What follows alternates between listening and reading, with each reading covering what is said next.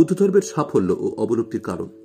বুদ্ধদেবের নির্বাণ লাভের কয়েক শতাব্দীর মধ্যে ভারত ও ভারতের বাইরে নানা দেশে বৌদ্ধ ধর্ম প্রসারিত হয় এবং মৌর্য সম্রাট অশোকের আমলে তা বিশ্ব ধর্মে রূপান্তরিত হয়। বৌদ্ধ ধর্মের এই সাফল্যের পশ্চাতে কয়েকটি কারণ বিদ্যমান।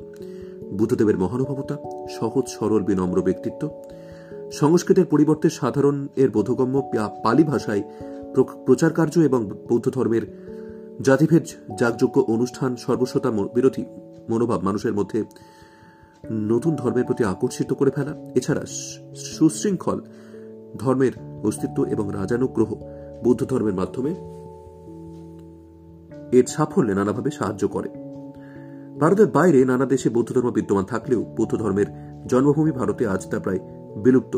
বৌদ্ধ ধর্মের বিলুপ্তির কারণ হিসেবে পণ্ডিত রাজানুগ্রহ থেকে উত্থিত সবাই বলেন বৌদ্ধ ধর্মে ক্রমশ হিন্দু আচার এবং মূর্তি পুজো গ্রহণের ফলে হিন্দু এবং বৌদ্ধদের পার্থক্য বিলুপ্তি।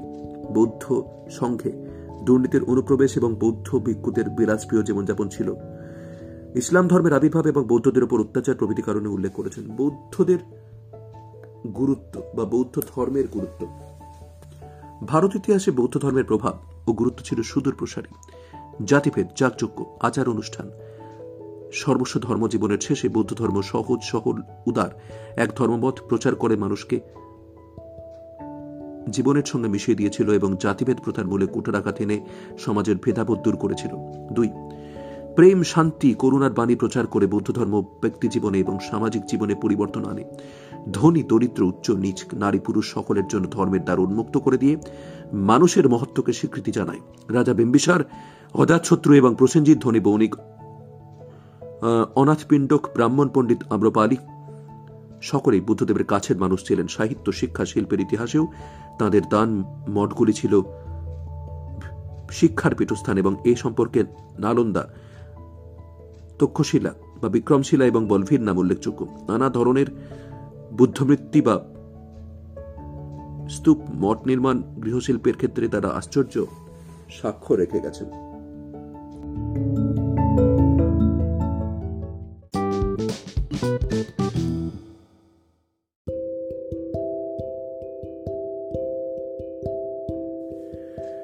গৌতম বুদ্ধ ও বৌদ্ধ ধর্ম, বুদ্ধের জীবনী, ভারতের অন্যতম শ্রেষ্ঠ সন্তান, বৌদ্ধ ধর্মের প্রবর্তক, বুদ্ধদেবের জীবন সম্পর্কে ঐতিহাসিক তথ্যের একান্ত অভাব পরিলক্ষিত হয়। পালি সূত্র নিপাত জাতক, মহাবংশ, দিব্যংশ এবং সংস্কৃত গ্রন্থ ললিত বিস্তার ইত্যাদি থেকে তার জীবনের তথ্যাদি জানতে পারা যায়। পরবর্তীকালে গ্রন্থ অশ্বঘোষ রচিত। বুদ্ধচরিত এই বইয়েও এ সম্পর্কে অনেক সাহায্য করে। হিমালয়ের পাদদেশে নেপালের তরাই অঞ্চলে কপিলাবস্তু রাজ্যে সাক্ষ্য নামক এক ক্ষত্রিয় জাতি বাস করত। এই রাজ্যের প্রজাতান্ত্রিক শাসন ব্যবস্থা প্রচলিত ছিল।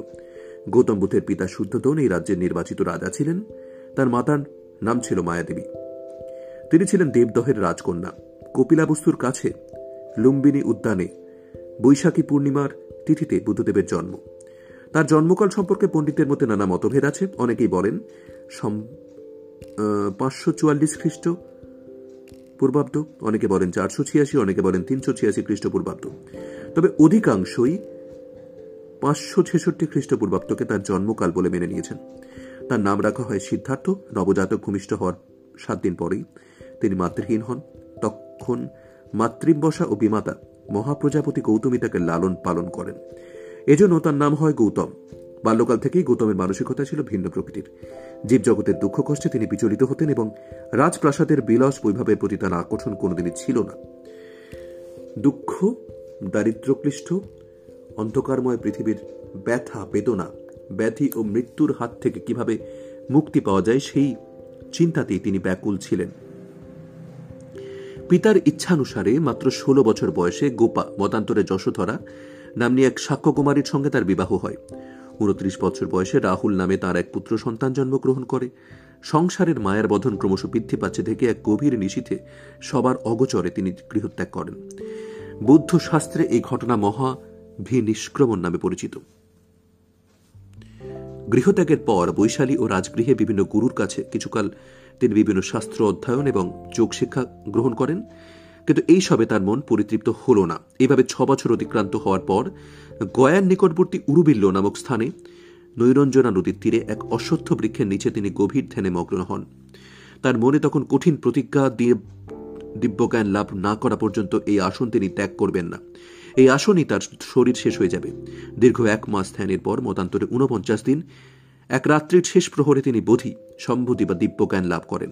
এ সময় তার বয়স পঁয়ত্রিশ বছর। বোধি লাভের পর তার নাম হয় বুদ্ধ। বা জ্ঞানী বা তথাগত বা যিনি পরম জ্ঞানের দর্শন পেয়েছেন, শেষ স্থানে তিনি বুদ্ধত্ব লাভ করেন। তার নাম হয় বোধগয়া বা বুদ্ধগয়া। যে বৃক্ষটির নিচে ধ্যানরত হয়ে তিনি বুদ্ধত্ব লাভ করেন, তার নাম হয় বোধি বৃক্ষ বা বোধদ্রুম। বুদ্ধত্ব লাভের পর কাশের নিকটবর্তী ঋষিপত্তন বর্তমান সারনাথ এই মৃগদাব উপবনে পঞ্চভিক্ষ নামে পরিচিত তার প্রথম পাঁচজন শিষ্যের বপ্প ভদ্রীয় অশ্বজিৎ মহানাম কৌণ্ডিন্য। তিনি তার ধর্ম প্রচার করেন। এই ঘটনা ধর্মচক্র প্রবর্তন নামে পরিচিত। এরপর দীর্ঘ পঁয়তাল্লিশ বছর ধরে উত্তর ও পূর্ব ভারতের নানা স্থানে আপামর জনসাধারণের মধ্যে ধর্মপ্রচার করে বহু নরনারীকে নিজ ধর্মে দীক্ষিত করেন। তার ধর্মপ্রচারের ভাষা ছিল লোকভাষা বা মাগধী। প্রকৃত সংস্কৃত নয়। মগধরাজ বিম্বিসার, কুশলরাজ প্রসেনজিৎ এবং তার মল্লিকা অর্থাৎ স্ত্রী বুদ্ধদেবের শিষ্যত্ব গ্রহণ করেন। চারশো ছিয়াশি খ্রিস্টপূর্বাব্দে আশি বছর বয়সে মল্ল রাজার রাজধানী কুশীনগরে, বর্তমান উত্তরপ্রদেশের গোরক্ষপুর এর কাশিয়া তিনি দেহত্যাগ করেন।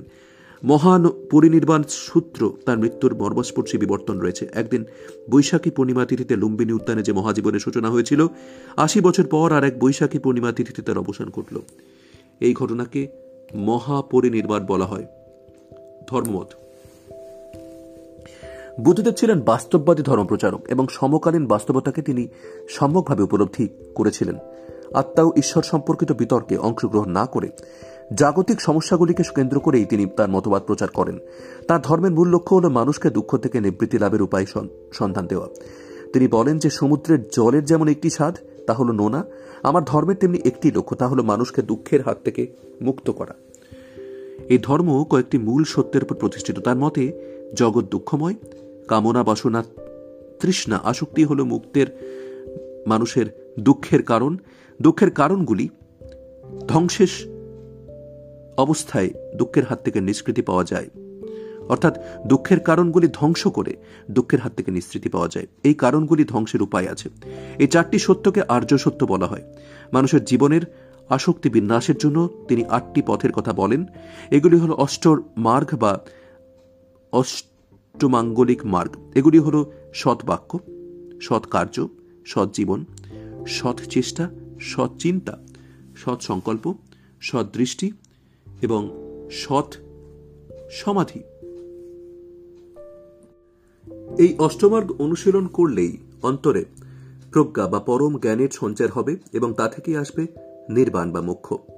নির্বাণ হল কামনা বাসনা সুখ দুঃখ, কষ্টের ঊর্ধ্বে এমন এক অবস্থা যেখানে অপার শান্তি ও অনন্ত সুখ বিদ্যমান, সেখানে পৌঁছলে আর পুনর্জন্ম হবে না। তিনি মনে করতেন যে চরম ভোগ বিলাস ও চরম কৃচ্ছ সাধনা ও তপশ্চর্যা দুই আত্মার উন্নতির পথে বিঘ্ন স্বরূপ।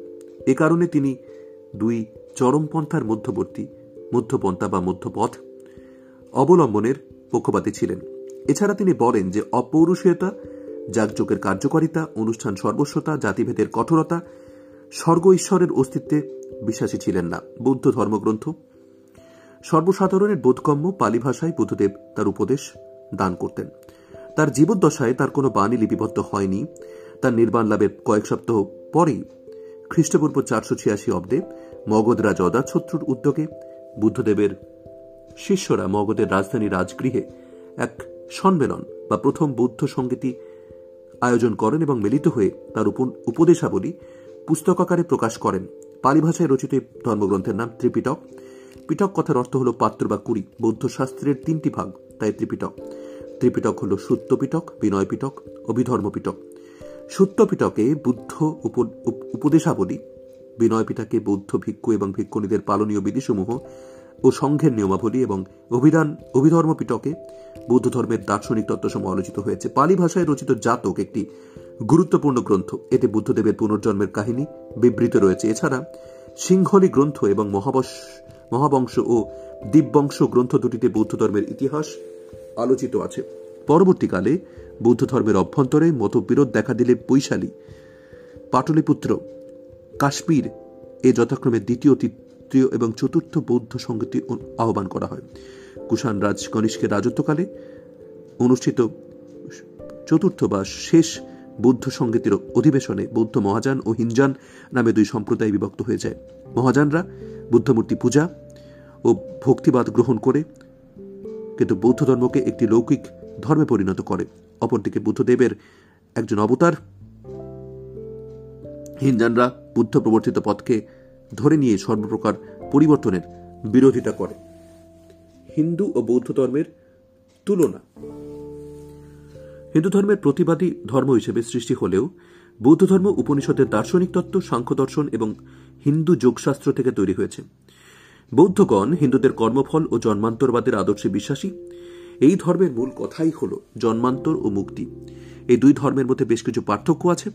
বৌদ্ধরা হিন্দু দেবদেবীতে বিশ্বাসী নন, কিন্তু হিন্দুরা বুদ্ধদেবকে দশাবতারের মধ্যে এক অবতার বলে স্বীকার করেন। হিন্দু ধর্মে বেদের অপৌরুষেতা এবং স্বর্গ ও ঈশ্বরের অস্তিত্ব, জাতিভেদ প্রথা, ক্রিয়াকাণ্ড এবং আচার অনুষ্ঠান বিদ্যমান। বৌদ্ধ ধর্মে এগুলো স্বীকৃত নয়। বৌদ্ধ ধর্মে অহিংসার, হিন্দুদের অহিংসার আদর্শ অপেক্ষা বেশি প্রভাবশালী। জৈন ও বৌদ্ধ ধর্মের মধ্যে তুলনা।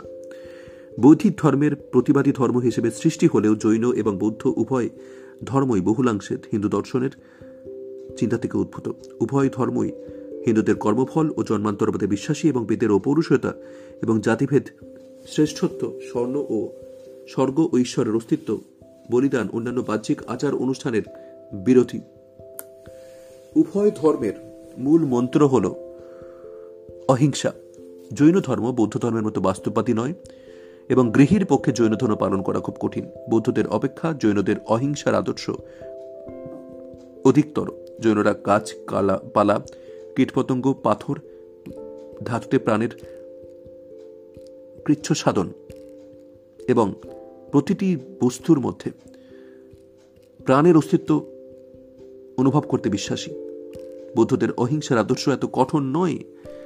জৈন, জৈনরা কঠোর কৃচ্ছ স্মরণে বিশ্বাসী, কিন্তু বৌদ্ধরা মনে করে যে সংসারে থেকেও নির্বাণ লাভ করতে পারা যায়। জৈন ধর্মে হিন্দু দেবদেবীর প্রভাব থাকলেও বৌদ্ধ ধর্মে তা নেই। বৌদ্ধ ধর্ম সংখ্য অপরিহার্য, কিন্তু যৌন ধর্মে তা নয়।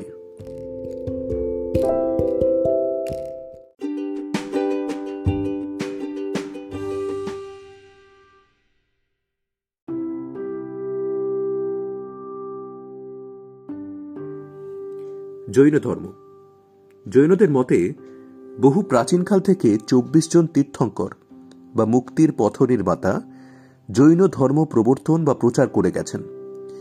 তীর্থঙ্কররা সংসার দুঃখ পার হওয়ার ঘাট বা তীর্থ নির্মাণ করেছিলেন বলে তারা ওই নামে পরিচিত হন। সর্বপ্রথম তীর্থঙ্কর ছিলেন ঋষভদেব এবং সর্বশেষ তীর্থঙ্কর হলেন মহাবীর। প্রথম বাইশ জন তীর্থঙ্করের কোনো ঐতিহাসিক সন্ধান পাওয়া যায় না। ত্রয়োবিংশ তীর্থঙ্কর পার্শ্বনাথী ছিলেন জৈন ধর্মের প্রকৃত প্রবর্তক, কিন্তু এ ধর্মকে সর্বসাধারণের মধ্যে প্রচার করে একটি প্রভাবশালী ধর্মে পরিণত করার কৃতিত্ব শেষ তীর্থঙ্কর মহাবীরের। খ্রিস্টপূর্ব অষ্টম শতকে কাশীর এক রাজবংশে পার্শ্বনাথের জন্ম। ত্রিশ বছর বয়সে তিনি সংসার ত্যাগ করেন ও কঠোর সাধনার দ্বারা পরিপূর্ণ লাভ করেন। অহিংসা, সত্য, অচর্য বা চুরি না করা ও অপরিগ্রহ বা বিষয় সম্পত্তির প্রতি অনাসক্ত থাকা। এই চারটি আদর্শ হল পার্শ্বনাথ, প্রবর্তিত ধর্মের মূল মন্ত্র। এগুলি চতুর্যার নামে বিভক্ত বা বিখ্যাত। মহাবীর বর্ধমান, জৈন ধর্মের শেষ প্রবর্তক। মহাবীরের জন্মকাল সঠিকভাবে নির্ধারণ করা সম্ভব নয়। মোটামুটিভাবে বলা যায়, আনুমানিক পাঁচশো চল্লিশ খ্রিস্টপূর্বাব্দে বৈশালীর উপকণ্ঠে কুন্তগ্রাম বা কুন্দপুর বর্তমান মুজফ্ফরপুর জেলার বসার গ্রামে এরকম একটি স্থানে যাত্রিক নামক ক্ষত্রিয় রাজকুলে মহাবীরের জন্ম। তার পিতৃদত্ত নাম হল বর্ধমান। তার পিতার নাম সিদ্ধার্থ ও মাতা ছিলেন লিচ্ছবি বংশীয় কন্যা ত্রিশলা।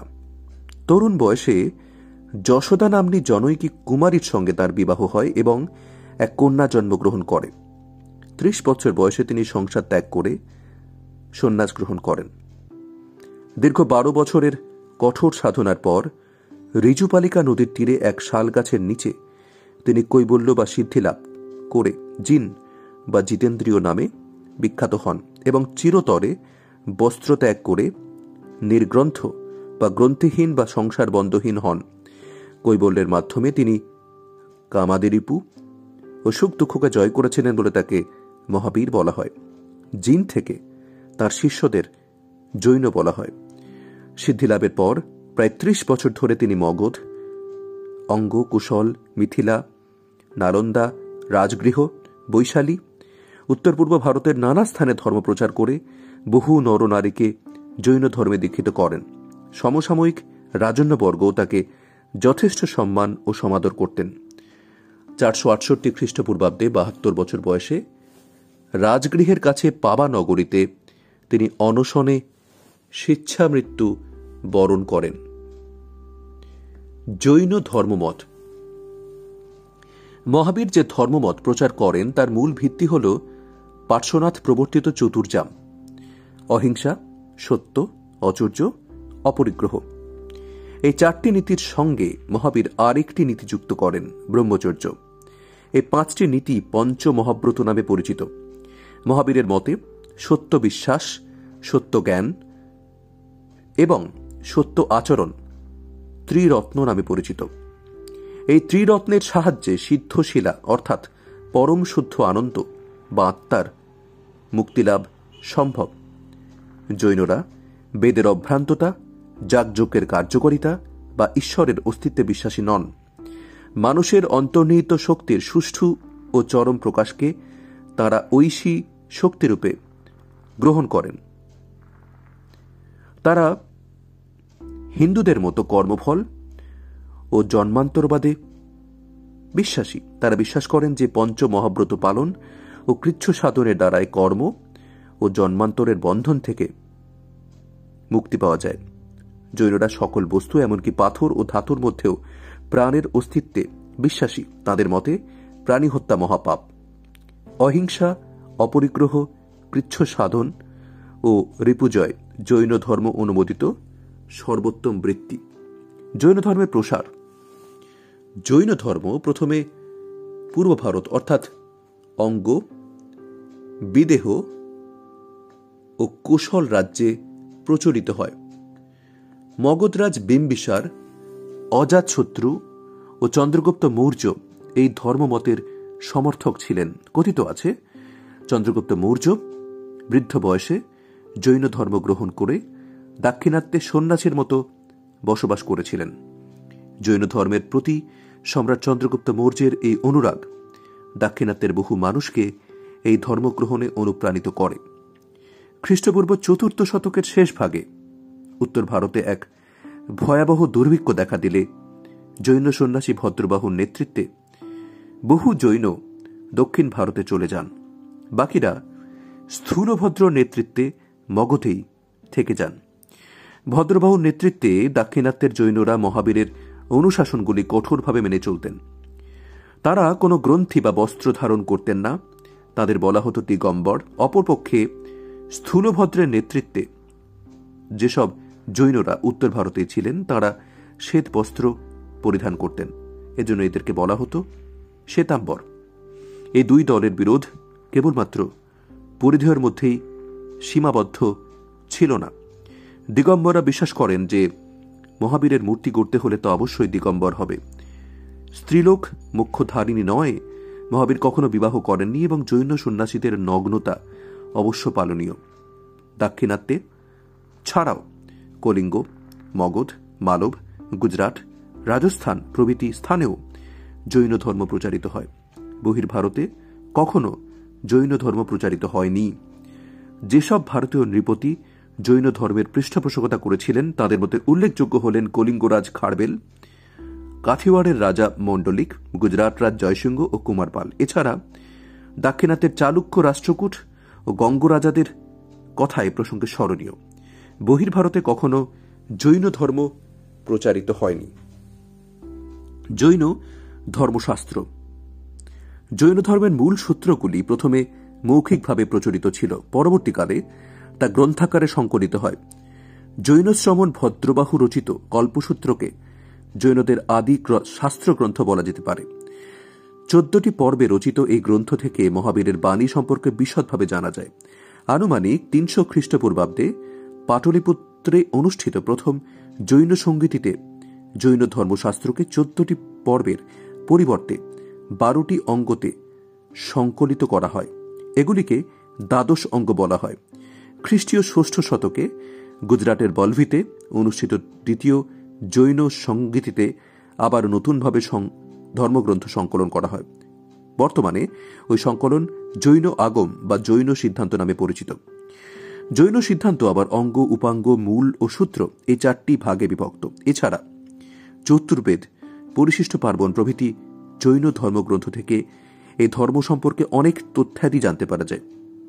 এইসব গ্রন্থগুলি প্রাকৃত ভাষায় রচিত, জৈন দার্শনিকগণের মধ্যে ভদ্রবাহু, হেমচন্দ্র, সিদ্ধসেন, হরিভদ্র অতি উল্লেখযোগ্য। জৈন ও হিন্দু ধর্মের তুলনা। জৈন ধর্ম কোনো নতুন ধর্মমত নয়। হিন্দুদের দার্শনিক চিন্তাধারা, বিশেষত উপনিষদ ও আরণ্যকের চিন্তাধারা থেকে উদ্ভূত।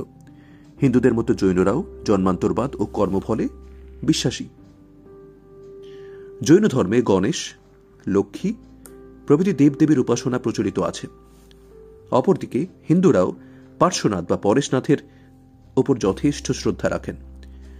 জৈনরা অহিংসায় বিশ্বাসী, কিন্তু হিন্দুদের উপনিষদ ও আরণ্যকে অহিংসার কথা বহু পূর্বে উচ্চারিত হয়েছে। জৈনদের অহিংসার ধারণা হিন্দুদের অপেক্ষা অনেক ব্যাপক। ধাতু, পাথর প্রভৃতিতে প্রাণ আছে বলে তারা বিশ্বাস করে। দুই ধর্মের মধ্যে বেশ কিছু বৈসাদৃশ্য রয়েছে। হিন্দুরা ঈশ্বরের অস্তিত্ব, বেদের অপৌরুষে দেওয়া জাতিভেদ প্রথা, ব্রাহ্মণের শ্রেষ্ঠত্ব যাগযোগ্য বলিদানে বিশ্বাসী, কিন্তু জৈনরা এগুলির ঘুরতর বিরোহী। জৈন ধর্মের অবদান ভারতের সামাজিক, সাংস্কৃতিক ও ধর্মীয় ইতিহাসে জৈন ধর্মের প্রভাব অতি গুরুত্বপূর্ণ। জৈনরাই সর্বপ্রথম বর্ণবিভক্ত সমাজের বুকে আঘাত হেনে মানুষের সমান অধিকারের দাবিকে তুলে ধরে। আচার, অনুষ্ঠান, সর্বস্ব বৈদিক ধর্মের বিরুদ্ধে প্রতিবাদ জানিয়ে জৈন ধর্ম আত্মার উৎকর্ষ মানুষের অন্তর্নিহিত শক্তির উপরে গুরুত্ব আরোপণ করেন। উচ্চ শ্রেণির ভাষা সংস্কৃতকে বর্জন করে জৈনরা সাধারণ মানুষের ভাষা প্রাকৃতকে গ্রহণ করেছিল। তাদের ধর্মীয় সাহিত্য রচিত হয়েছিল অর্ধ মাগধিতে। কেবলমাত্র প্রাকৃত ভাষায় নয়, তাদের জন্য গুজরাটি, তামিল, তেলেগু, কানাডি প্রভৃতি ভাষাও সমৃদ্ধ হয়েছিল। মধ্যযুগে জৈন সন্ন্যাসীগণ প্রাকৃত ও সংস্কৃততে বহু টিকা ভাষ্য রচনা করেছেন। সাহিত্য সম্পর্কে তারা এত উৎসাহী ছিলেন বলে যে কোনো পুঁথি নকল করা তাদের কাছে পূর্ণ কর্ম বলে বিবেচিত হতো। এই কারণে ভারতের বিভিন্ন স্থানে জৈন মন্দিরগুলিতে প্রচুর প্রাচীন ও দুষ্প্রাপ্য পুঁথি আজও সংরক্ষিত আছে।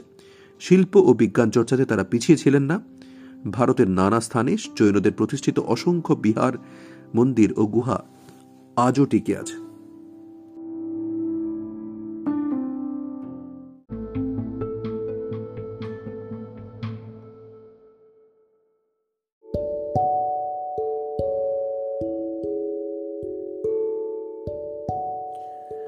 ধর্ম বিপ্লবের যুগ। খ্রিস্টপূর্ব ষষ্ঠ শতক ভারতে ধর্মীয় আলোড়নের যুগ হিসেবে চিহ্নিত। এই যুগে বৈদিক ধর্মের বিরুদ্ধে নানা প্রতিবাদ দেখা দেয় ও বহু নতুন ধর্মমতের উদ্ভব হয়। বৌদ্ধ গ্রন্থ অনুসারে এই যুগে ভারতে তেষট্টিটি প্রতিবাদী ধর্মের উত্থান ঘটে।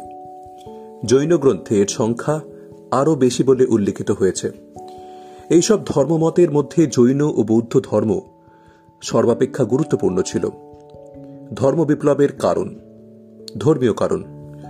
খ্রিস্টপূর্ব ষষ্ঠ শতকের বহু পূর্বেই বৈদিক ধর্ম তার সরলতা ও পূর্ব গৌরব হারিয়ে ফেলে। ব্যয়বহুল যাগযজ্ঞ, পশুবলি, দুর্বোধ্য ক্রিয়াকাণ্ড ও অনুষ্ঠান সর্বস্বতা ধর্মীয় কার্যে ব্রাহ্মণ পুরোহিতদের অপরিহার্যতা এবং এর ফলে সমাজে তাদের প্রতিপত্তি ও ক্রমবর্ধমান দক্ষিণের চাহিদা প্রভৃতির ফলে ধর্ম প্রাণহীন হয়ে পড়ে এবং সমাজে এক প্রতিক্রিয়ার সৃষ্টি হয়। বৈদিক সমাজের চতুরাশ্রম প্রথার ব্রহ্মচর্য ও গারস্থ্র আশ্রমে মানুষের আপত্তি ছিল না। কিন্তু বানপ্রস্থ সন্ন্যাসের আদর্শ সবার কাছে গ্রহণীয় ছিল না। অপরদিকে উপনিষদে যাগযজ্ঞ অপেক্ষা আত্মার ভক্তি, কর্মফল ও স্বাধীন চিন্তার আদর্শ প্রচারিত হতে থাকে। উপনিষদের ঋষিরা যাগযজ্ঞ ও দেবদেবীর উপাসনার নিন্দা করতে থাকেন। তারা বলেন যে মানুষের জীবন জন্ম, মৃত্যুর চক্রে বাঁধা এবং কর্মফলই মানুষের জীবনকে নিয়ন্ত্রিত করে। ব্যয়বহুল অনুষ্ঠান সর্বস্ব যাগযোগ্য নয়, সৎকর্ম ও শুদ্ধ জীবনচর্যায় মানুষকে মুক্তি দিতে পারে। ধর্মীয় কার্যে পুরোহিত অপরিহার্য নয়, মানুষই নিজের ভাগ্য নিয়ামক। বলা বাহুল্য এইসব কারণে সমাজে নতুন ধর্মীয় চিন্তা ও আদর্শের পথ প্রস্তুত হয় এবং সাধারণ মানুষ বৈদিক ধর্মে আস্থাহীন হয়ে পড়ে। ঐতিহাসিক ওল্ডেনবার্গ বলেন যে বুদ্ধের আবির্ভাবের কয়েক শত বছর পূর্বেই ভারতীয় চিন্তা জগতে এমন এক আলোড়নের সৃষ্টি হয়েছিল, যা বৌদ্ধ ধর্মের পথ প্রস্তুত করে। সামাজিক কারণ। বৈদিক সমাজের মধ্যেই ধর্ম বিপ্লবের বীজ নিহিত ছিল। বৈদিক সমাজ স্পষ্টতই চারটি বর্ণে বিভক্ত ছিল। সমাজে ব্রাহ্মণদের মর্যাদা ছিল সবার ওপরে। সমাজ ও রাষ্ট্রে তারা বহু সুযোগ সুবিধা পেতেন। তারা রাজার কাছ থেকে নানা উপহার পেতেন। তাদের কোনো কর দিতে হতো না, এমনকি অনেক সময় তারা শাস্তিরও ঊর্ধ্বে ছিলেন। ব্রাহ্মণদের পরেই ছিল ক্ষত্রিয়দের স্থান। তারা ছিলেন যোদ্ধা ও শাসক শ্রেণির মানুষ। তারা যুদ্ধ করতেন, রাজকার্য পরিচালনা করতেন, রাজস্ব আদায় করতেন এই যুগে ব্রাহ্মণ ও ক্ষত্রিয়দের মর্যাদা বৃদ্ধি পেলেও বৈশ্যদের মর্যাদা হ্রাস পায় এবং অনেক সময় তাদের শূদ্রদের সঙ্গে এক করে দেখা হতো। শূদ্রদের অবস্থা ছিল শোচনীয়। তারা কৃতদাস, ভিন্ন অন্য কিছু ছিল না এবং বহু ক্ষেত্রে তারা অস্পৃশ্য প্রায় ছিল সমাজের কাছে। স্বাভাবিকভাবেই এই বর্ণবিভক্ত সমাজে কোনো শান্তি ছিল না।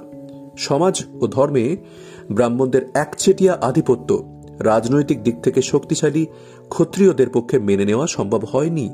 এই কারণে পরবর্তী বৈদিক যুগ থেকেই সমাজের শ্রেষ্ঠত্ব প্রতিষ্ঠার উদ্দেশ্যে ব্রাহ্মণ ও ক্ষত্রিয়দের মধ্যে দ্বন্দ্ব দেখা দেয়। এই প্রসঙ্গে উল্লেখ্য যে জৈন ও বৌদ্ধ ধর্মের প্রতিষ্ঠাতা মহাবীর ও গৌতম বুদ্ধ দুজনেই ছিলেন ক্ষত্রিয় রাজকুমার। ডক্টর দীনেশচন্দ্র সরকার বলেন যে ব্রাহ্মণদের প্রাধান্য ও আচার অনুষ্ঠানের বিরুদ্ধে গৌতম বুদ্ধ প্রথম সার্থক প্রতিবাদ জানান এবং ভারতীয় জনজীবন ও চিন্তা জগতের নতুন পথের সন্ধান দেন। ব্রাহ্মণ সমাজে নারীদের মর্যাদা ছিল না। শহরের উৎপত্তির ফলশ্রুতি হিসেবে পতিতাদের আবির্ভাব হয়। ব্রাহ্মণ সমাজে পতিতারা ঘৃণ্য বলে বিবেচিত হতো। ধর্মশাস্ত্রকর গৌতম পতিতাদের সম্পর্কে চরম ঘৃণা প্রকাশ করেছেন। অপরদিকে বুদ্ধদেব নারী সমাজ, পতিতা, দস্যু সকলকেই মর্যাদায় প্রতিষ্ঠিত করেছেন। ধনী ব্যবসায়ী অনাথপিণ্ডক দস্যু অঙ্গলিমাল, ব্রাহ্মণ সন্তান ছাড়িপুত্র ও মুদগল্লায়ন এবং পতিতা আম্রপালি সকলেরই আধ্যাত্মিক পিপাসা তিনি নিবৃত্ত করেন। সামাজিক সাম্যের বাণী প্রচার করেন এবং সকলকে কাছে টেনে নেন ও মঠে সন্ন্যাস গ্রহণের অধিকার দেন। এর ফলে বৌদ্ধ ধর্ম সমাজের নিম্ন স্তরের মানুষদের কাছেও গ্রহণযোগ্য হয়ে ওঠে। অর্থনৈতিক কারণ। অর্থনৈতিক কারণ বিশেষত খ্রিস্টপূর্ব ষষ্ঠ শতকে নতুন ধর্মচিন্তার উন্মেষে উত্তর পূর্ব ভারতের গাঙ্গে উপত্যকায় নতুন কৃষিভিত্তিক অর্থনীতির গুরুত্বপূর্ণ ভূমিকা ছিল। উত্তর উত্তরপ্রদেশ এবং উত্তর ও দক্ষিণ বিহার সহ সমগ্র উত্তর পূর্ব ভারত ছিল ঘন জঙ্গলে পরিপূর্ণ। খ্রিস্টপূর্ব ষষ্ঠ শতকে লোহার হাতিয়ারের সাহায্যে বন জঙ্গল পরিষ্কার করে এই অঞ্চলে কৃষিকাজ শুরু হয় এবং নতুন উপনিষদ স্থাপিত হতে থাকে। কৃষিকার্যের নতুন পদ্ধতি ও উন্নত সারের ব্যবহারের ফলে কৃষির ফলন খুব বৃদ্ধি পায়। গ্রামাঞ্চলে গহপতি নামে বৈশ্য সম্প্রদায়ের অন্তর্ভুক্ত এক বিত্তশালী কৃষক সম্প্রদায়ের উৎপত্তি হয়।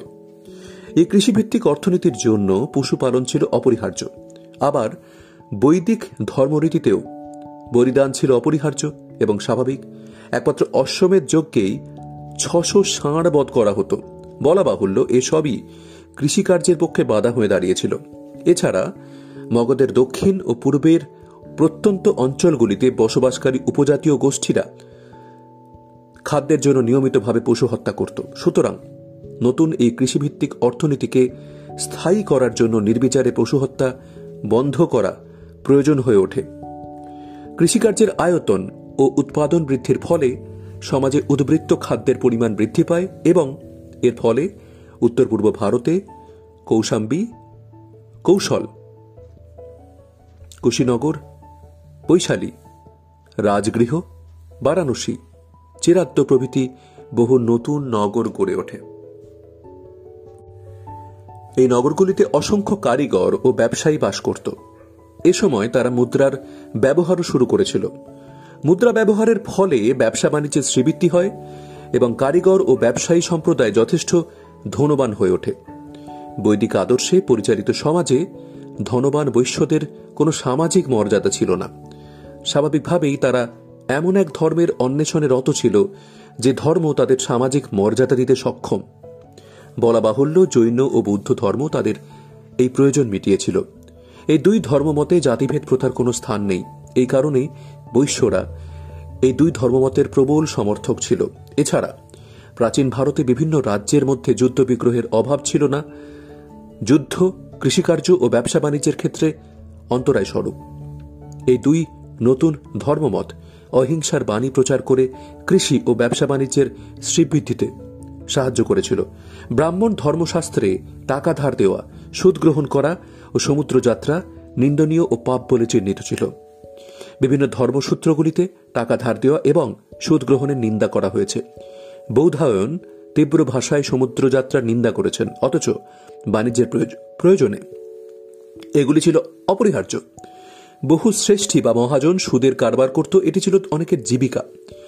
ব্রাহ্মণ সমাজ এগুলিকে ঘৃণার চোখে দেখত এবং সমাজের চোখে এসব ব্যক্তিরা অপরাধী বলে বিবেচিত হতো। স্বাভাবিকভাবেই বৈশ্যরা ব্রাহ্মণ্য ধর্মের বিরোধী হয়ে ওঠে এবং নতুন জৈন ও বৌদ্ধ ধর্মমতকে সমর্থন করে তাদের মর্যাদা বৃদ্ধির জন্য সচেষ্ট হয়। এই সময় ব্যক্তিগত সম্পত্তি, ধন সম্পদের প্রাচুর্য, আড়ম্বরপূর্ণ জীবনযাত্রা, উন্নত মানের পোশাক, পরিবহন ও বাসস্থান এক শ্রেণির মানুষের মনে প্রবল বিতৃষ্ণার সঞ্চার করেছিল। বিলাসবহুল এই জীবনযাত্রা ত্যাগ করে তারা পূর্বের সহজ, সরল ও তপশ্চর্যাময় জীবনে ফিরে যেতে চাইছিল। বুদ্ধ ও জৈন ধর্ম বিলাসিতার দিক থেকে পরিহার ও তপস্যের জীবনযাত্রার কথা প্রচার করে মানুষের এই চাহিদাও মিটিয়েছিল। জৈন ও বৌদ্ধ সন্ন্যাসীরা সোনার উপা স্পর্শ করত না। শরীর ও আত্মাকে তৃপ্ত রাখার জন্য যতটুকু প্রয়োজন, তারা ঠিক ততটুকুই গ্রহণ করতে পারতেন। ডক্টর ব্রতীনাথ মুখোপাধ্যায় বলেছেন যে, এই যুগে কৃষিকার্য ও ব্যবসা বাণিজ্যের প্রসারের ফলে এক শ্রেণির মানুষের হাতে প্রচুর সম্পদ জড়ো হয় এবং অপর শ্রেণির অবস্থা কৃতদাসের পর্যায়ে নেমে আসে। সমাজের বৃহত্তর অংশের লোকেরা ছিল দরিদ্র, বঞ্চিত, নিপীড়িত।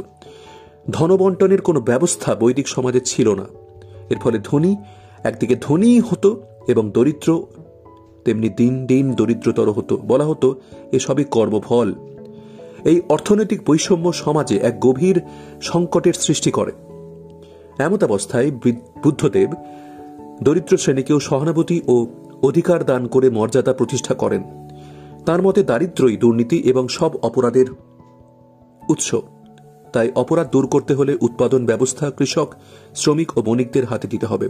কেবলমাত্র ইহকালেই নয়, তিনি দরিদ্রদের পরকালের কথা চিন্তা করেন। তিনি বলেন যে দরিদ্র ব্যক্তি যদি মঠের সন্ন্যাসীকে মুষ্টিভিক্ষা দান করেন, তাহলে পরজন্মে সে ধনী হয়ে জন্মাবে। এইভাবে তিনি সমাজের নিম্নস্তরের মানুষদের মধ্যে আশার আলো জ্বালিয়ে দেন এবং ভোগ বিলাস ও সন্ন্যাসের মধ্যবর্তী এক মধ্যপন্থা সন্ধ্যা দিয়ে সমাজকে রক্ষা করেন।